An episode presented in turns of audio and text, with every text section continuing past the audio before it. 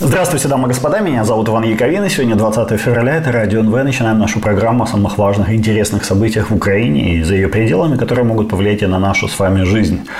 Начнем э, ситуации, э, которая складывается вокруг убийства Алексея Навального, лидера российской оппозиции. Дело в том, что там события начинают развиваться в достаточно интересном, как мне кажется, направлении, причем интересном не только для России, но и для Украины. Ну, во-первых, э, вдова уже убитого лидера оппозиции Юлия Навального выступила с э, специальным обращением э, к гражданам России, в котором пообещала, что э, не будет сдаваться, не будет прекращать борьбу, которую начал ее погибший муж.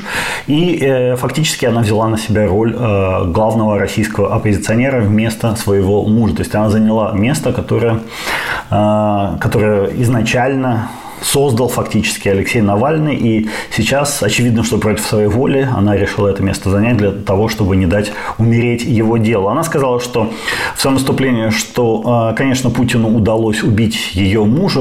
Ее муж, как она сказала, это была половина ее самой.